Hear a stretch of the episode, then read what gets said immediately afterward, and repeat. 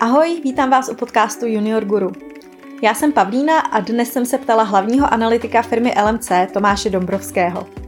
Odpovídá třeba na to, proč je podle něj v IT stále nedostatek lidí, jak se v celém sektoru vyvíjí platy a jak si udržet přehled o své ceně na trhu. Nakonec i na to, jestli náhodou umělá inteligence nesebere programátorům práci. Tak příjemný poslech.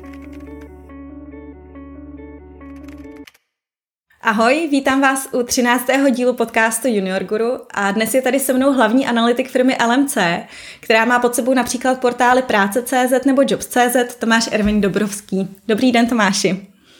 Dobrý den.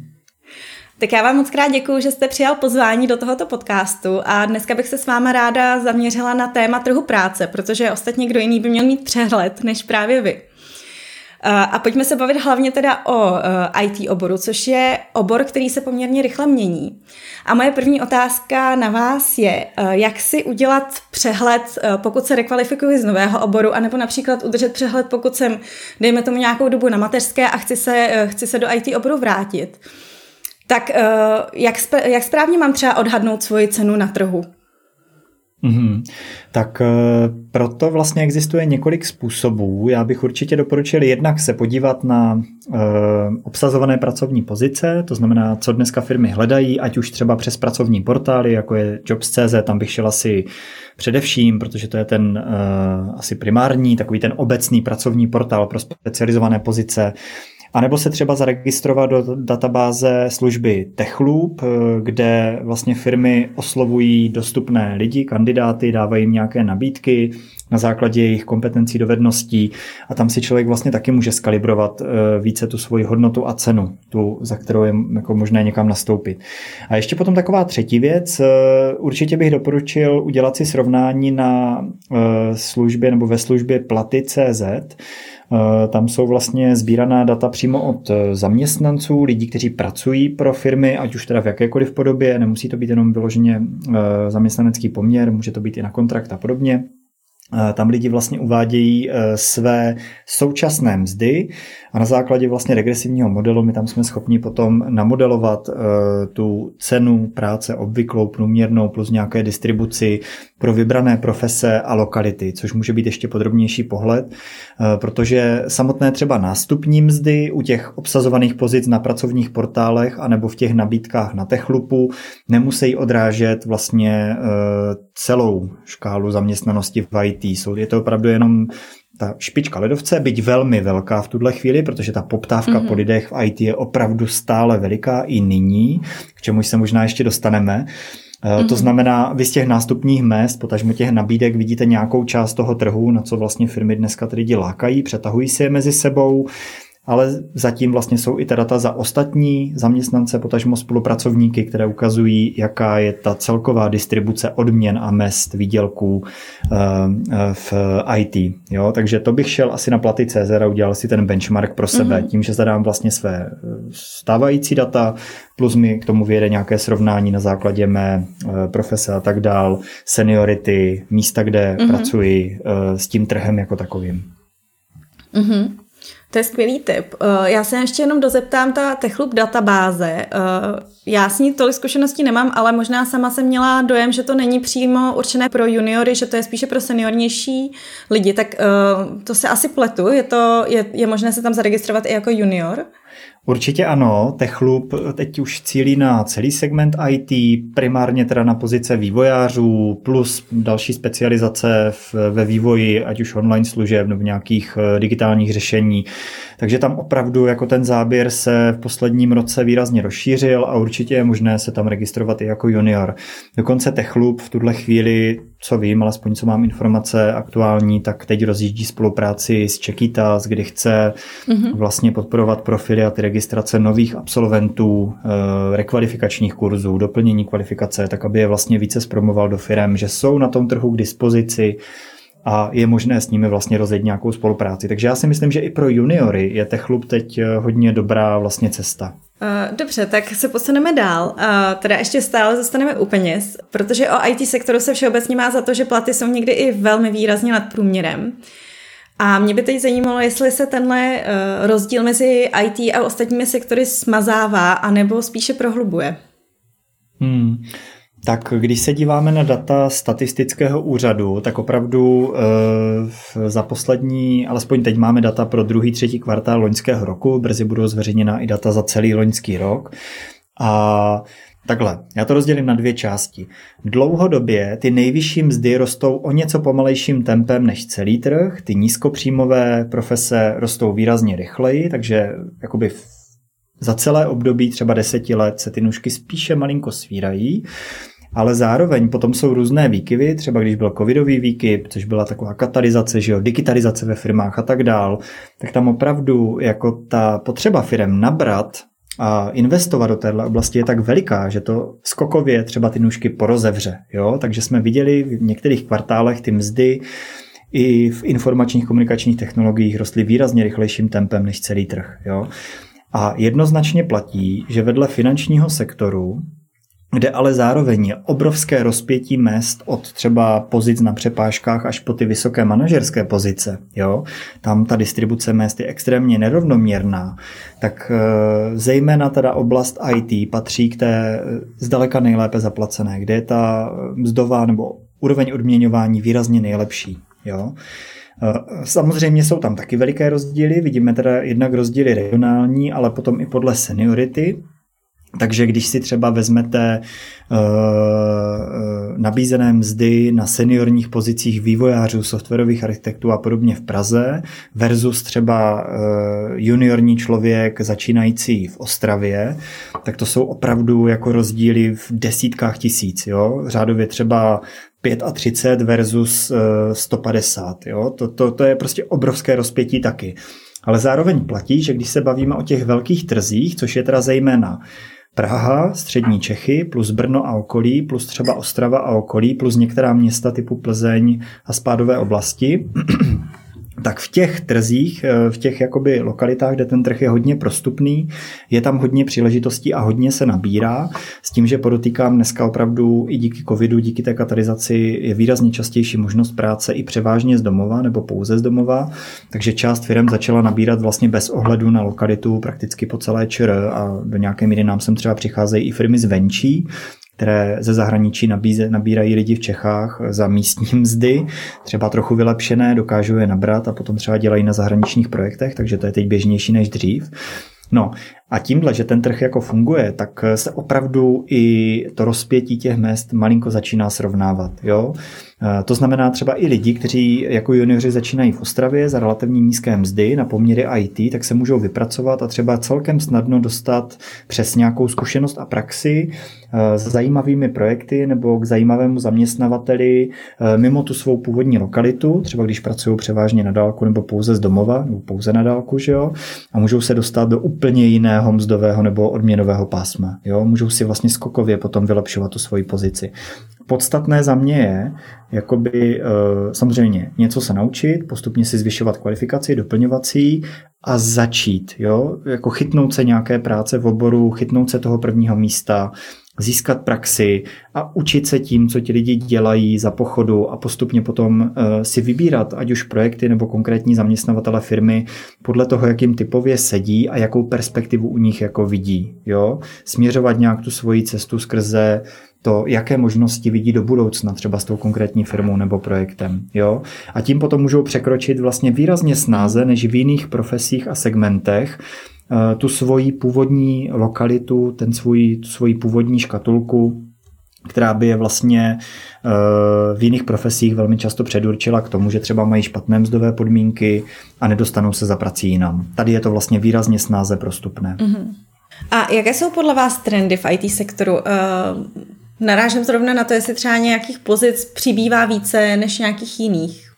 No, tak eh, teď asi to nejdůležitější, co je třeba okomentovat, tak je, eh, jak byly závěru loňského roku takové ty zprávy o tom, že technologické firmy, typicky teda ve světě, ve státech, jako museli někde propouštět, takže teda dochází k nějakému zeštihlování. Jo?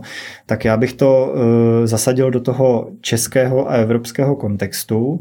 Eh, z našich dat pro Českou republiku plyne, že opravdu v loni v druhé polovině roku došlo k mírnému útlumu náboru. Meziročně tam byl pokles asi o 5% v IT počtu obsazovaných pozic, ale na druhou stranu pořád to bylo o 10% více obsazovaných pozic než v roce 2019 za stejné období. Jo?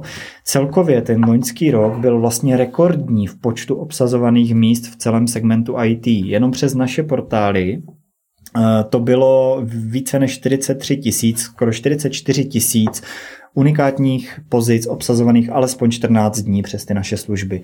Jo, takže 44 tisíc míst v IT, z nichž eh, skoro 30% bylo vhodných i pro čerstvé absolventy bez nějaké větší praxe. Jo, takže skoro třetina těch míst byla otevřená opravdu i nováčkům. Byť to samozřejmě automaticky neznamená, že kdokoliv s nějakým základním kurzem prostě snadno do té práce naskočí. Je tam prostě větší bariéra, je to složitější se k té relevantní práci a první práci potažmo praxi dostat. Ale přece jenom vzhledem k tomu obrovskému nedostatku strukturálnímu, který tady trvá krize, nekrize, pandemie, nepandemie eh, už minimálně 15 let. Opravdu nám 15 let prostě scházejí lidé v IT a ten objem neobsazených pozic se průběžně zvyšuje. A dokonce ani to loňské zpomalení v druhé polovině roku, které vidíme napříč trhem, tak v IT nebylo tak hluboké jako třeba v jiných profesích a odvětvích činnosti. Jo? Takže to české IT, ten český IT rybníček zůstává velmi zdravý. Jo? Kor, když se to týká třeba klíčových pozic opravdu přímo ve vývoji, když nejde o nějaké supportní role v technologických firmách, eh, testing, customer care, podobně, jo, tam se mohlo lehce někde šetřit. Ale když se bavíme vyloženě o vývoji uh, online služeb, vývoji uh, v IT, tak tam se prostě stále hrozně nabírá a ten nedostatek lidí je dlouhodobý a strukturální. Jo? Tak to je vlastně ten první komentář. No. A zároveň samozřejmě za poslední roky vidíme velkou specializaci. Jo? I my třeba na pracovních portálech nebo třeba v těch profilech na Techlupo a tak dál jsme přidávali že jo, před deseti lety jsme měli jednu kolonku, programátor, vedle toho třeba e, softwarový architekt, vedle toho nějaký tester, vedle toho třeba analytik nebo IT konzultant. Byly to takové ty základní nadhledové škatulky, kolonky profesí, že jo. Dneska, e, když se díváme už na programátory, tak tam máme skoro nějakých 20, 25 specializací konkrétních vlastně technologií e, ve vývoji, e, na které se člověk může vlastně dostat při vyhledávání na portálech a tak dál. Takže tam je vidět, že ta specializace se vlastně jako prohlubuje a je docela výrazná. Jo.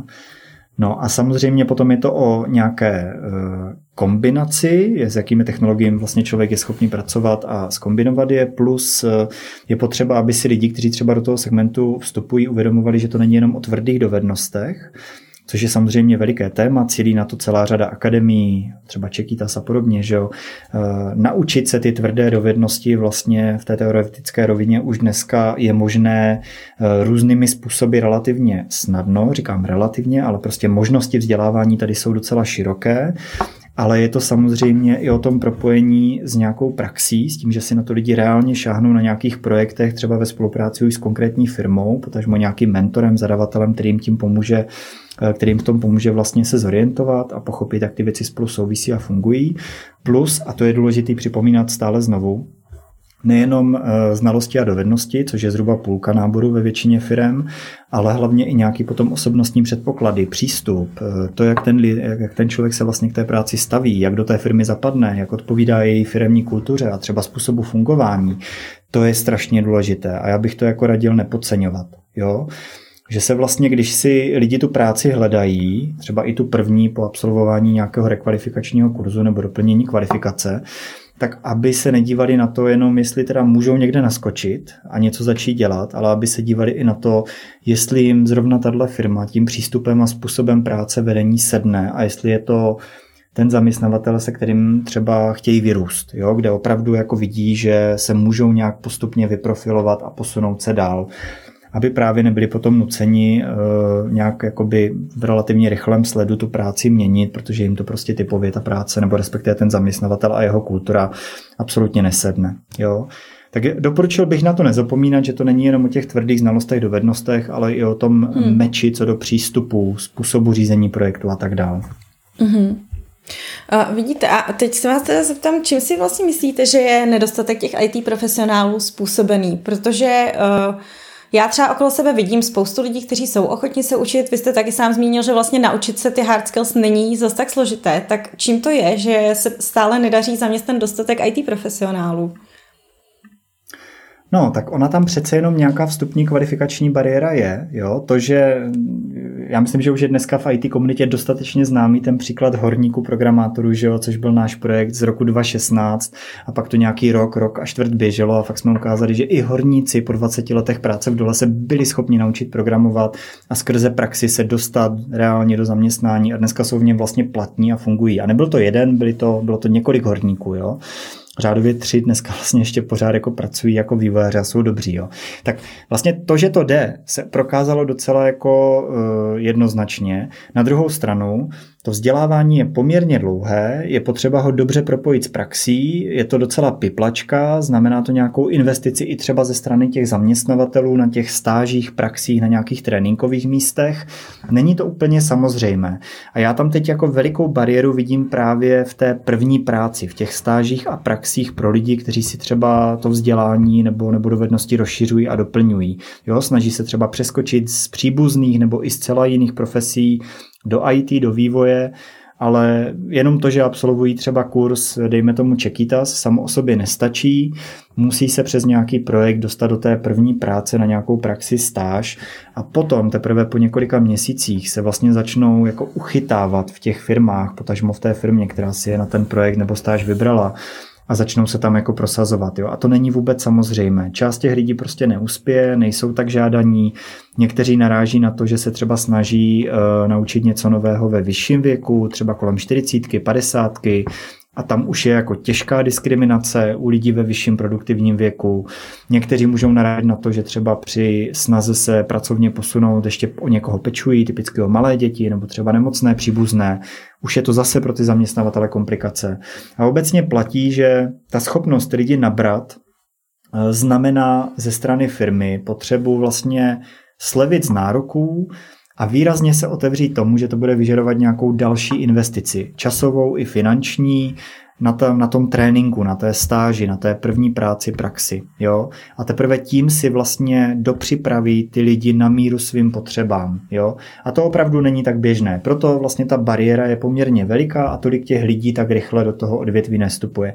I když samozřejmě vidíme, a to dlouhodobě platí, zase tady odkazuju na data Českého statistického úřadu, že právě digitální pozice v ICT patří k těm nejrychleji rostoucím na celém trhu co do celkového počtu i podílu eh, v zastoupení na pracovním trhu. Byť samozřejmě třeba zpracovatelský průmysl zaměstnává výrazně více lidí, jo, přes milion přepočtu na plné úvazky. Eh, v ICT eh, to jsou hrubým odhadem 200 až 300 tisíc lidí, podle toho, jaké specializace do toho zahrneme. Jo? A jestli bereme jenom pouze samotné zaměstnance nebo třeba i kontraktory, jo? tak dejme tomu 300 tisíc lidí, všechno se vším pracuje na digitálních pozicích v IT. Eh, ve zpracovatelském průmyslu je to výrazně přes milion, takže ten nepoměr tam pořád je, ale ten trend je jednoznačně ve prospěch digitálních pozic. Jo? Takže tam tu prostupnost potřebujeme prostě hmm. zvyšovat. I tím, že třeba firmy sleví ze svých hmm. nároků, budou se podílet na investicích do vzdělávání a hlavně, a tam je ta bariéra teď největší, budou nabízet možnosti uplatnění na těch prvních místech eh, po rekvalifikaci nebo doplnění kvalifikace. To znamená praxe a stáže pro lidi bez ohledu na věk, mm-hmm. jo, plus juniorní místa pro lidi, kteří vlastně v oboru začínají a třeba už nějakou tu krátkou praxi někde zvládli získat. Mm-hmm. A myslíte si, že se časem tohle posouvá k lepšímu, že těch firm, které, které jsou otevřené juniorům, uh, přibývá? Uh, za mě zcela jednoznačně se to posouvá k lepšímu. Mm-hmm. Jo? Vždycky nejsilnější motivace pro všechny firmy napříč trhem je znouzecnost, když není kde brát, což pro IT dlouhodobě velmi výrazně platí. Tak jakmile jsou absolutně pod tlakem toho, že už není kde brát, že přetahování si lidí mezi firmama navzájem je extrémně drahé, potažmo prakticky nemožné, Eh, nebo třeba jsou pod tlakem toho, že sem přicházejí eh, zahraniční zaměstnavatelé, kteří jsou schopni na českém trhu nabrat za pro ně výrazně výhodnějších podmínek, ale zároveň jsou schopni třeba přeplácet české mzdy. Tak to je velký tlak třeba konkurence pro místní zaměstnavatele. Jo? tak v tu chvíli se ty firmy výrazně otevírají té možnosti podílet se na vzdělávání a těch tréninkových místech, stážích, praxích, což se prostě výrazně častěji děje. A možná ještě jeden komentář k tomu tématu. Eh, tlak na digitalizaci i v důsledku covidu, což byla jednoznačně katalyzace, je obrovský, takže to je pořád téma číslo jedna. Když se bavíme o investicích firm v dlouhodobém horizontu, tak prostě digitalizace se umistuje na prvním místě. Kromě investic do lidí je digitalizace opravdu tématem číslo jedna pro firmy. Eh, řeší to firmy napříč trhem, řeší to finanční instituce, výrobní firmy, mm, automotiv a tak dál.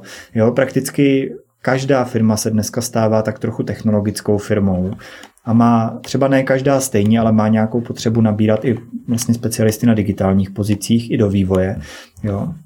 Takže proto vlastně ten dlouhodobý hlad po posilách roste.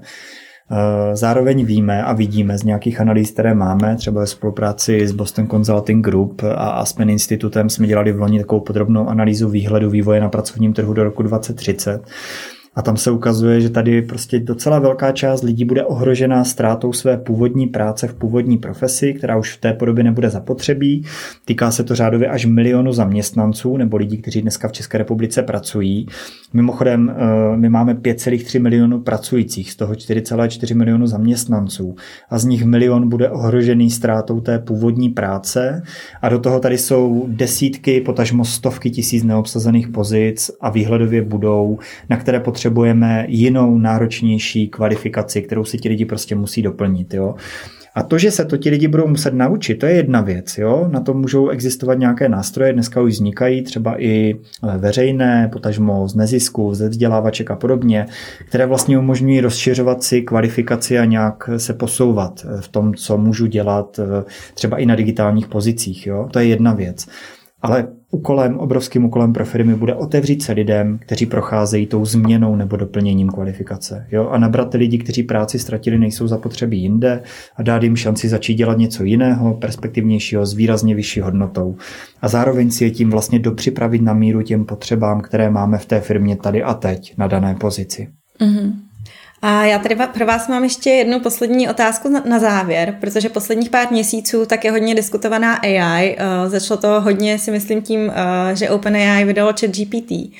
A ráda bych se vás zeptala, jak to vidíte vy. Myslíte si, že AI nahradí programátory nebo nějak výrazněji zasáhne do tady toho IT, uh, IT trhu? Tak uh, to je super otázka, děkuji za ní. Eh, samozřejmě, eh, jakmile ta technologie bude prověřená, bude posunutá v nějaké výrazně lepší aplikaci, teď to jsou první pokusy, že jo? první test, takový veřejný, takový dá se říct obrovský beta test, že jo? který pomáhá vlastně zlepšovat schopnosti Eh, chat GPT, teď pracuje tuším eh, s nějakým modelem, že jo, teď nevím, jestli je to 3 nebo 3.5, určitě bude využívat i nový model, pokročilejší databáze a tak dál. Takže schopnosti té technologie rozhodně budou výrazně větší časem. Ale zároveň, já nechci být jako úplný uh, skeptik a teď říct, prostě stroje nám vezmou práci, protože se vždycky volá, že jo, když přijde nějaká nová technologie. Ono se v čase napříč těmi staletími ukazuje, že každá technologická revoluce, ať už v zemědělství, v průmyslu, potažmo i v digitalizaci, sice lidem na jednu stranu někde uvolnila ruce, jinými slovy zbavila je práce, někde dokonce na to doplatili, protože prostě nedokázali najít jinou adekvátní, tak aby ji byli schopni vykonávat ale na druhou stranu vždycky vedla k výraznému boomu jiných typů příležitostí právě v kooperaci s tou novou technologií, jo, s nějakým doplněním, nějakou kolaborací eh, k rozvoji nových vlastně úplně profesí a typu činností, které se vlastně nabalují více třeba v té pozici eh, služeb, péče, kontaktu, uh, nějakého designu, jako samotného designu služeb. Jo? To, co vlastně chceme dělat, stále více závisí na lidech, než jenom na technologiích. Jo? No, takže já tady jako chci mírně takovou tu obavu, že prostě se všichni musí bát o to, že do pěti let přijdou o práci. To si myslím, že se nestane, ale to, co s čím musí počítat lidi, i ve vývoji, i v programování, i ve vývoji online služeb, je to, že ty technologie jim budou vlastně výrazně více promlouvat do toho způsobu práce a můžou vlastně proměňovat docela rychle zaběhlé rutiny. Jo? Lidi v IT už jsou na to docela zvyklí, že se neustále musí učit nové věci, aby vlastně zůstali uh, relevantní a měli nějakou dobrou perspektivu uplatnění, aby se dokázali vlastně uplatnit tady a teď i do budoucna. Ale ono se to může vlastně posunout ještě na vyšší level, jo? že to opravdu bude znamenat třeba i jiný způsob uvažování. Jo? Já jsem už před pár lety říkal, zrovna to bylo z okolností někde kolem uh, toho našeho projektu uh, Razíme cestu s horníka programátorem, že i vývojáři se můžou stát vlastně jistými jako dělníky dnešní doby. Jo? Samotné kódování nebude stačit. To je prostě taky do nějaké míry repetitivní činnost, kterou lze automatizovat a tyhle ty technologie typu chat GPT, potažmo jako další aplikace AI k tomu prostě směřují. Jo? Nahrazení opakujících se činností, potažmo nějaká základní eh, analýza, syntéza a tak dál, že jo? Eh, nějaký návrh řešení a tak dál, eh, je možné vlastně do určité míry automatizovat. Jo? A lidi se tím pádem budou muset výrazně více posouvat eh, do jiných rolí. Jo. Já to vidím hodně v segmentu služeb, hodně se jakoby v samotném designu třeba služeb, jo.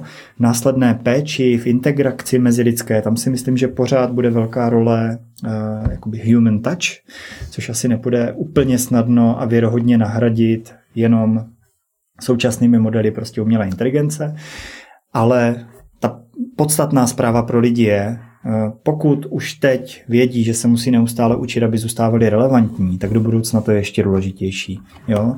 Eh, já jsem teda přesvědčený o tom, že více příležitostí v nových činnostech vznikne, než jich zanikne tou změnou technologickou, která prostě bude docela intenzivně probíhat ale bude to pro spoustu lidí asi docela pracné, jo, se na tohle to přizpůsobit a uplatnit se dále nějak zajímavě. Jo, takže uh, Vždycky je tím někdo ohrožený, někdo na to doplatí, protože třeba nemá takovou kapacitu, ani třeba už síly se tak rychle jako posouvat a učit se pořád něco nového, ale celkově si s tím podle mě poradíme. Jo? Jenom zároveň s tím teda souvisí ještě jedna věc, e, taky důležitá, že tím, jak používáme nové technologie, tak se proměňuje třeba i způsob jako interakcí mezi lidských, veřejné debaty, že jo, e, a tak dál. A tam prostě vidím možná větší rizika, jo, v těch e, tom veřejném prostoru, v integracích, v tom, jak třeba zpracováváme informace, čemu věříme. Jo?